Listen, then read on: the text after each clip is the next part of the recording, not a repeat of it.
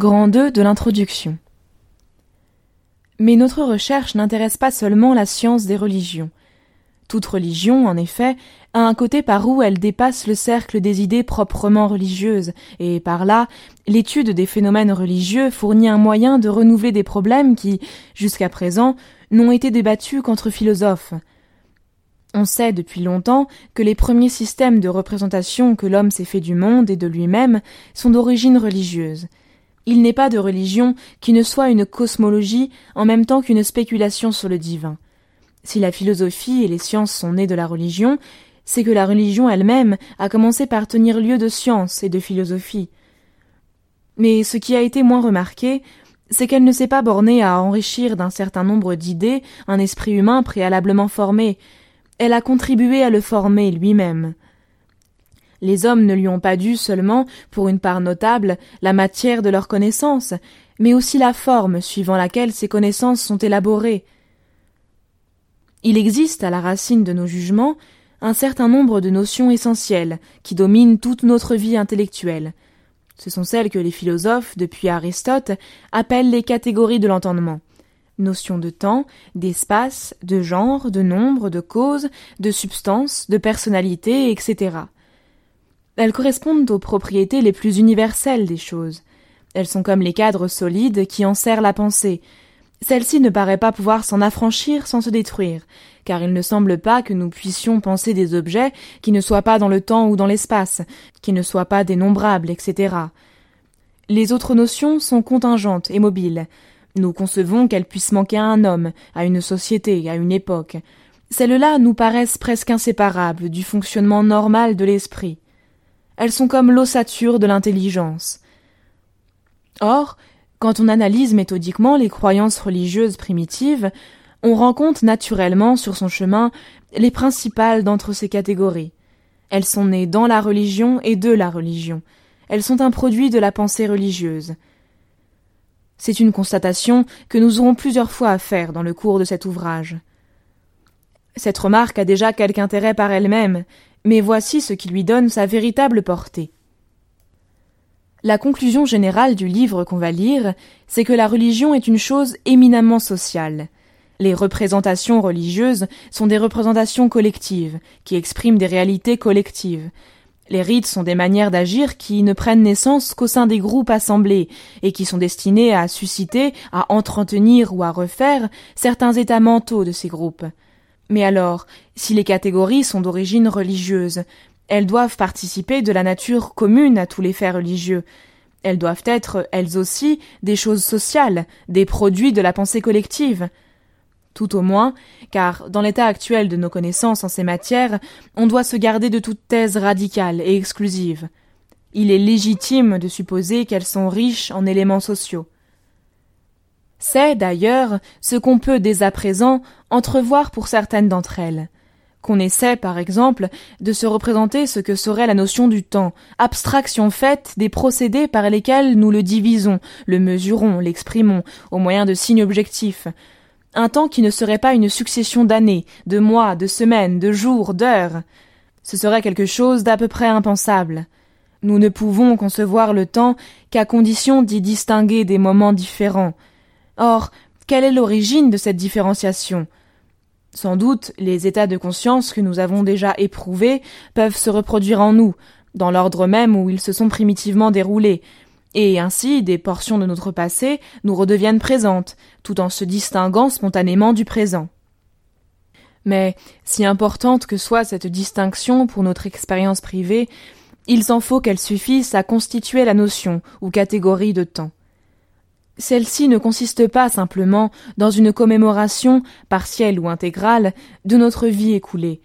C'est un cadre abstrait et impersonnel qui enveloppe non seulement notre existence individuelle, mais celle de l'humanité. C'est comme un tableau illimité, où toute la durée est étalée sous le regard de l'esprit. C'est comme un tableau illimité, où toute la durée est étalée sous le regard de l'esprit, et où tous les événements possibles peuvent être situés par rapport à des points de repère fixes et déterminés. Ce n'est pas mon temps qui est ainsi organisé, c'est le temps tel qu'il est objectivement pensé par tous les hommes d'une même civilisation. Cela seul suffit déjà à faire entrevoir qu'une telle organisation doit être collective, Et, en effet, l'observation établit que ces points de repère indispensables par rapport auxquels toutes choses sont classées temporellement sont empruntés à la vie sociale. Les divisions en jours, semaines, mois, années, etc. correspondent à la périodicité des rites, des fêtes, des cérémonies publiques. Un calendrier exprime le rythme de l'activité collective, en même temps qu'il a pour fonction d'en assurer la régularité. Il en est de même de l'espace. Comme l'a démontré Hamelin, l'espace n'est pas ce milieu vague et indéterminé qu'avait imaginé Kant. Purement et absolument homogène, il ne servirait à rien et n'offrirait même pas de prise à la pensée. La représentation spatiale consiste essentiellement dans une première coordination introduite entre les données de l'expérience sensible. Mais cette coordination serait impossible si les parties de l'espace s'équivalaient qualitativement, si elles étaient réellement substituables les unes aux autres. Pour pouvoir disposer spatialement les choses, il faut pouvoir les situer différemment, mettre les unes à droite, les autres à gauche, celles-ci en haut, celles-là en bas, au nord ou au sud, à l'est ou à l'ouest, etc., etc. De même que, pour pouvoir disposer temporellement les états de la conscience, il faut pouvoir les localiser à des dates déterminées. C'est dire que l'espace ne saurait être lui-même si, tout comme le temps, il n'était divisé et différencié. Mais ces divisions, qui lui sont essentielles, d'où lui viennent-elles? Par lui-même, il n'a ni droite ni gauche, ni haut ni bas, ni nord ni sud, etc.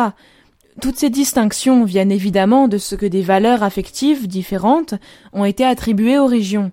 Et comme tous les hommes d'une même civilisation se représentent l'espace de la même manière, il faut évidemment que ces valeurs affectives et les distinctions qui en dépendent leur soient également communes, ce qui implique presque nécessairement qu'elles sont d'origine sociale. Il y a d'ailleurs des cas où ce caractère social est rendu manifeste. Il existe des sociétés en Australie et dans l'Amérique du Nord où l'espace est conçu sous la forme d'un cercle immense, parce que le camp a lui-même une forme circulaire et le cercle spatial est exactement divisé comme le cercle tribal, et à l'image de ce dernier. Il y a autant de régions distinguées qu'il y a de clans dans la tribu, et c'est la place occupée par les clans à l'intérieur du campement qui détermine l'orientation des régions. Chaque région se définit par le totem du clan auquel elle est assignée. Chez les Unis, par exemple, le Pueblo comprend sept quartiers. Chacun de ces quartiers est un groupe de clans qui a eu son unité. Selon toute probabilité, c'était primitivement un clan unique qui s'est ensuite subdivisé. Or, l'espace comprend également sept régions, et chacun de ces sept quartiers du monde est en relation intime avec un quartier du Pueblo, c'est-à-dire avec un groupe de clans. Ainsi, dit Cushing, une division est censée être en rapport avec le nord, une autre représente l'ouest, une autre le sud, etc. Chaque quartier du Pueblo a sa couleur caractéristique, qui le symbolise. Chaque région a la sienne, qui est exactement celle du quartier correspondant. Au cours de l'histoire, le nombre des clans fondamentaux a varié, le nombre des régions de l'espace a varié de la même manière. Ainsi, l'organisation sociale a été le modèle de l'organisation spatiale, qui est comme un décalque de la première. Il n'y a pas jusqu'à la distinction de la droite et de la gauche, qui, loin d'être impliquée dans la nature de l'homme en général, ne soit très vraisemblablement le produit de représentations religieuses, par temps collectives. On trouvera plus loin des preuves analogues relatives aux notions de genre, de force, de personnalité ou d'efficacité. On peut même se demander si la notion de contradiction ne dépend pas, elle aussi, de conditions sociales, ce qui tend à le faire croire, c'est que l'empire qu'elle a exercé sur la pensée a varié suivant les temps et les sociétés. Le principe d'identité domine aujourd'hui la pensée scientifique, mais il y a de vastes systèmes de représentation qui ont joué dans l'histoire des idées un rôle considérable, et où il est fréquemment méconnu. Ce sont les mythologies, depuis les plus grossières jusqu'aux plus savantes. Il y est sans cesse question d'êtres qui ont simultanément les attributs les plus contradictoires, qui sont à la fois un et plusieurs, matériels et spirituels, qui peuvent se subdiviser indéfiniment sans rien perdre de ce qui les constitue. C'est, en mythologie, un axiome que la partie vaut le tout. Ces variations par lesquelles a passé dans l'histoire la règle qui semble gouverner notre logique actuelle prouvent que, loin d'être inscrite de toute éternité dans la constitution mentale de l'homme, elle dépend, au moins en partie, de facteurs historiques, par conséquent sociaux. Nous ne savons pas exactement quels ils sont, mais nous pouvons présumer qu'ils existent. Cette hypothèse une fois admise, le problème de la connaissance se pose dans des termes nouveaux. Jusqu'à présent, deux doctrines seulement étaient en présence. Pour les uns, les catégories ne peuvent être dérivées de l'expérience. Elles lui sont logiquement antérieures et la conditionnent. On se les représente comme autant de données simples, irréductibles, immanentes à l'esprit humain en vertu de sa constitution native. C'est pourquoi on dit d'elles qu'elles sont a priori. Pour les autres, au contraire, elles seraient construites, faites de pièces et de morceaux, et c'est l'individu qui serait l'ouvrier de cette construction. Mais l'une et l'autre solution soulèvent de graves difficultés. Adopte-t-on la thèse empiriste? Alors il faut retirer aux catégories toutes leurs propriétés caractéristiques. Elles se distinguent en effet de toutes les autres connaissances par leur universalité et leur nécessité.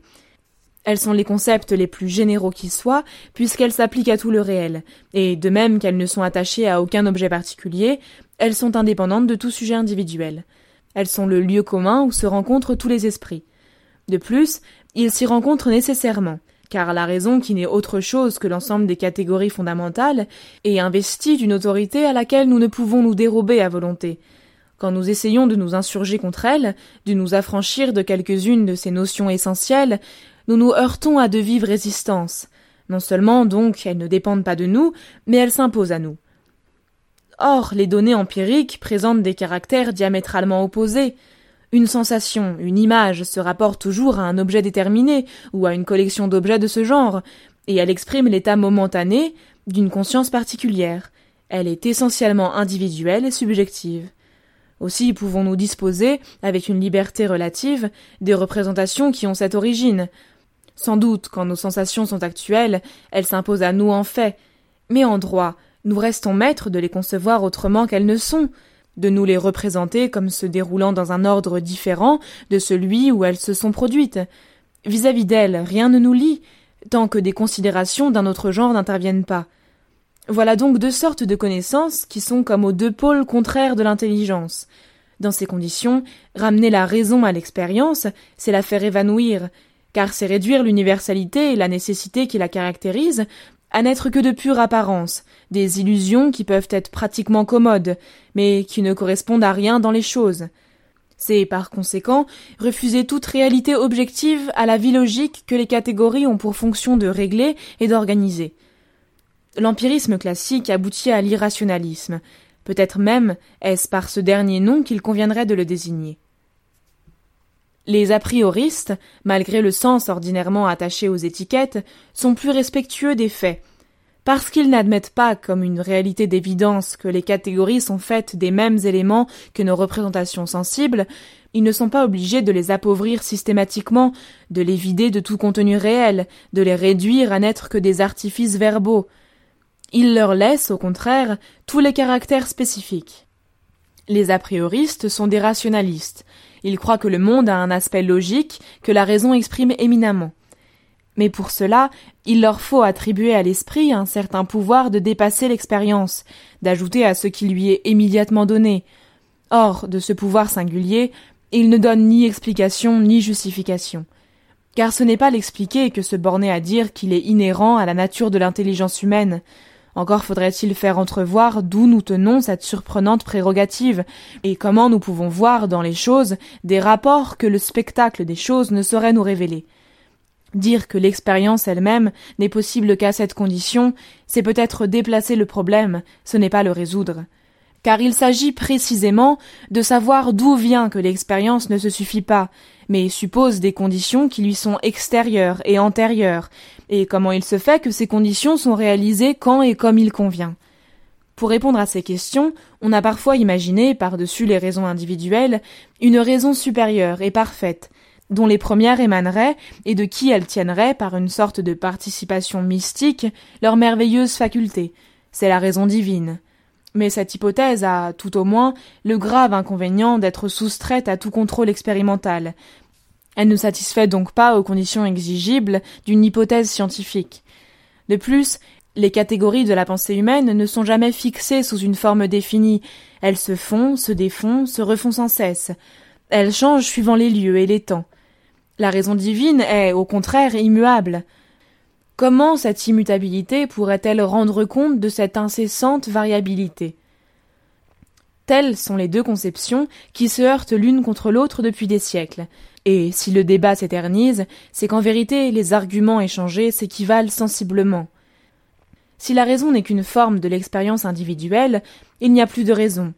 D'autre part, si on lui reconnaît les pouvoirs qu'elle attribue, mais sans en rendre compte, il semble qu'on la mette en dehors de la nature et de la science. En présence de ces objections opposées, l'esprit reste incertain. Mais si l'on admet l'origine sociale des catégories, une nouvelle attitude devient possible, qui permettrait, croyons-nous, d'échapper à ces difficultés contraires. La proposition fondamentale de l'apriorisme, c'est que la connaissance est formée de deux sortes d'éléments irréductibles l'un à l'autre, et comme de deux couches distinctes et superposées.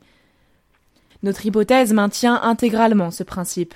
En effet, les connaissances que l'on appelle empiriques, les seules dont les théoriciens de l'empirisme se soient jamais servis pour construire la raison, sont celles que l'action directe des objets suscite dans nos esprits. Ce sont des états individuels, qui s'expliquent tout entiers par la nature psychique de l'individu.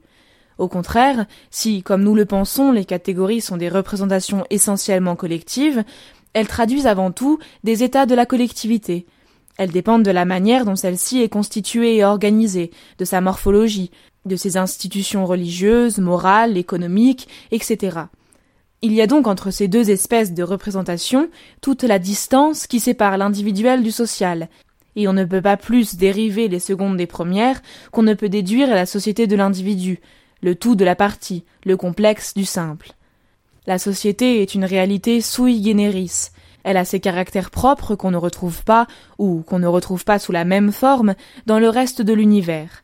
Les représentations qu'il exprime ont donc un tout autre contenu que les représentations purement individuelles, et l'on peut être assuré par avance que les premières ajoutent quelque chose aux secondes. La manière même dont se forment les unes et les autres achève de les différencier. Les représentations collectives sont le produit d'une immense coopération, qui s'étend non seulement dans l'espace, mais dans le temps.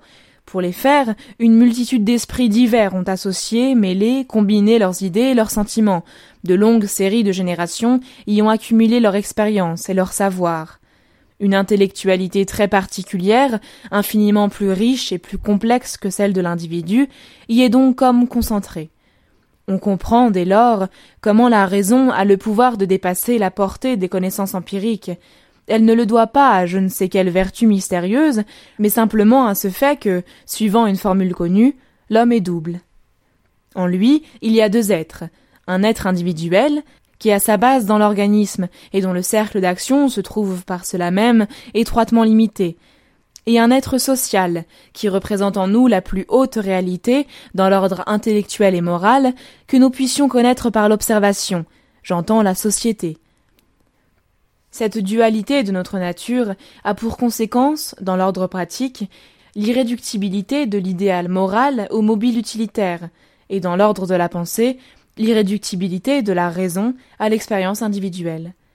Dans la mesure où il participe de la société, l'individu se dépasse naturellement lui-même, aussi bien quand il pense que quand il agit. Ce même caractère social permet de comprendre d'où vient la nécessité des catégories.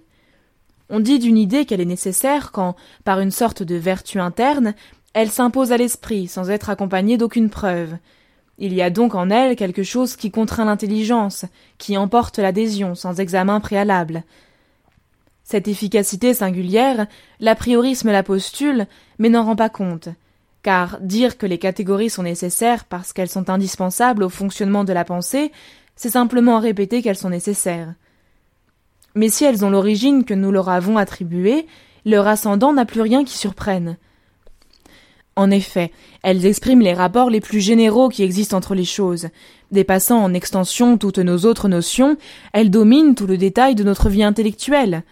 Si donc, à chaque moment du temps, les hommes ne s'entendraient pas sur ces idées essentielles, s'ils n'avaient pas une conception homogène du temps, de l'espace, de la cause, du nombre, etc., tout accord deviendrait impossible entre les intelligences et, par suite, toute vie commune.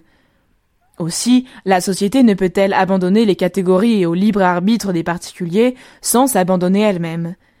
Pour pouvoir vivre, elle n'a pas seulement besoin d'un suffisant conformisme moral, il y a un minimum de conformisme logique dont elle ne peut davantage se passer. Pour cette raison, Elle pèse de toute son autorité sur ses membres afin de prévenir les dissidences. Un esprit déroge-t-il ostensiblement à ses normes de toute pensée, elle ne le considère plus comme un esprit humain dans le plein sens du mot, et elle le traite en conséquence. C'est pourquoi quand même dans notre fort intérieur nous essayons de nous affranchir de ces notions fondamentales, nous sentons que nous ne sommes pas complètement libres, que quelque chose nous résiste, en nous et hors de nous. Hors de nous, il y a l'opinion qui nous juge, mais de plus, comme la société est aussi représentée en nous, elle s'oppose du dedans de nous-mêmes à ces velléités révolutionnaires. Nous avons l'impression que nous ne pouvons nous y abandonner sans que notre pensée cesse d'être une pensée vraiment humaine. Telle paraît être l'origine de l'autorité très spéciale qui est inhérente à la raison et qui fait que nous acceptons de confiance ces suggestions. C'est l'autorité même de la société, se communiquant à certaines manières de penser qui sont comme les conditions indispensables de toute action commune. La nécessité avec laquelle les catégories s'imposent à nous n'est donc pas l'effet de simple habitude dont nous pourrions secouer le joug avec un peu d'effort, ce n'est pas davantage une nécessité physique ou métaphysique, puisque les catégories changent suivant les lieux et les temps.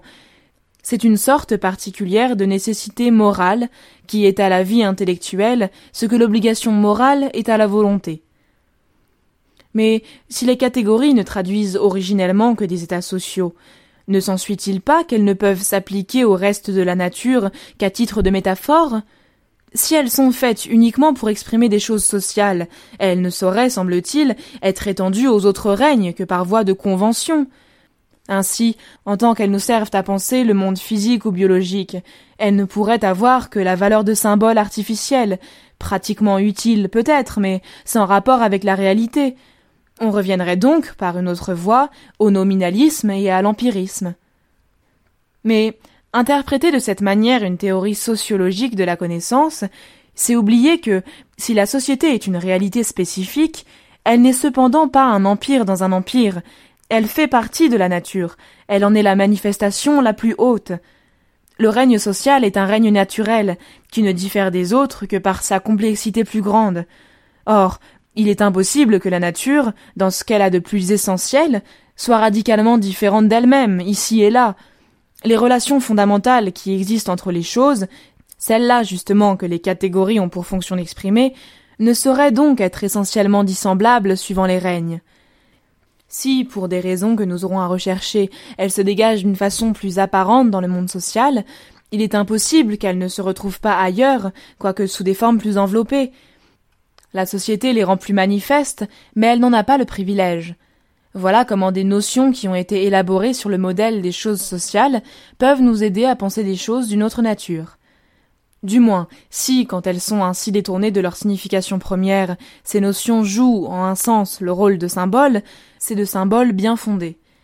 Si, par cela seul que ce sont des concepts construits, il y entre de l'artifice, c'est un artifice qui suit de près la nature et qui s'efforce de s'en rapprocher toujours davantage de ce que les idées de temps, d'espace, de genre, de cause, de personnalité sont construites avec des éléments sociaux, il ne faut donc pas conclure qu'elles sont dénuées de toute valeur objective. Au contraire, leur origine sociale fait plutôt présumer qu'elles ne sont pas sans fondement dans la nature des choses. Ainsi renouvelée, la théorie de la connaissance semble donc appelée à réunir les avantages contraires des deux théories rivales sans en avoir les inconvénients.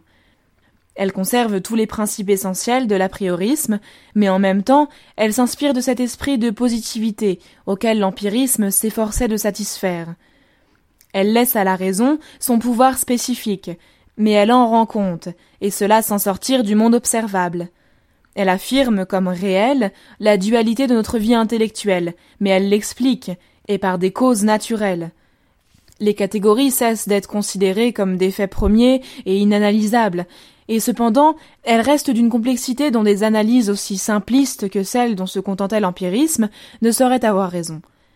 Car elles apparaissent alors non plus comme des notions très simples que le premier venu peut dégager de ses observations personnelles et que l'imagination populaire aurait malencontreusement compliquées, mais au contraire comme de savants instruments de pensée que les groupes humains ont laborieusement forgés au cours des siècles et où ils ont accumulé le meilleur de leur capital intellectuel. Toute une partie de l'histoire de l'humanité y est comme résumée.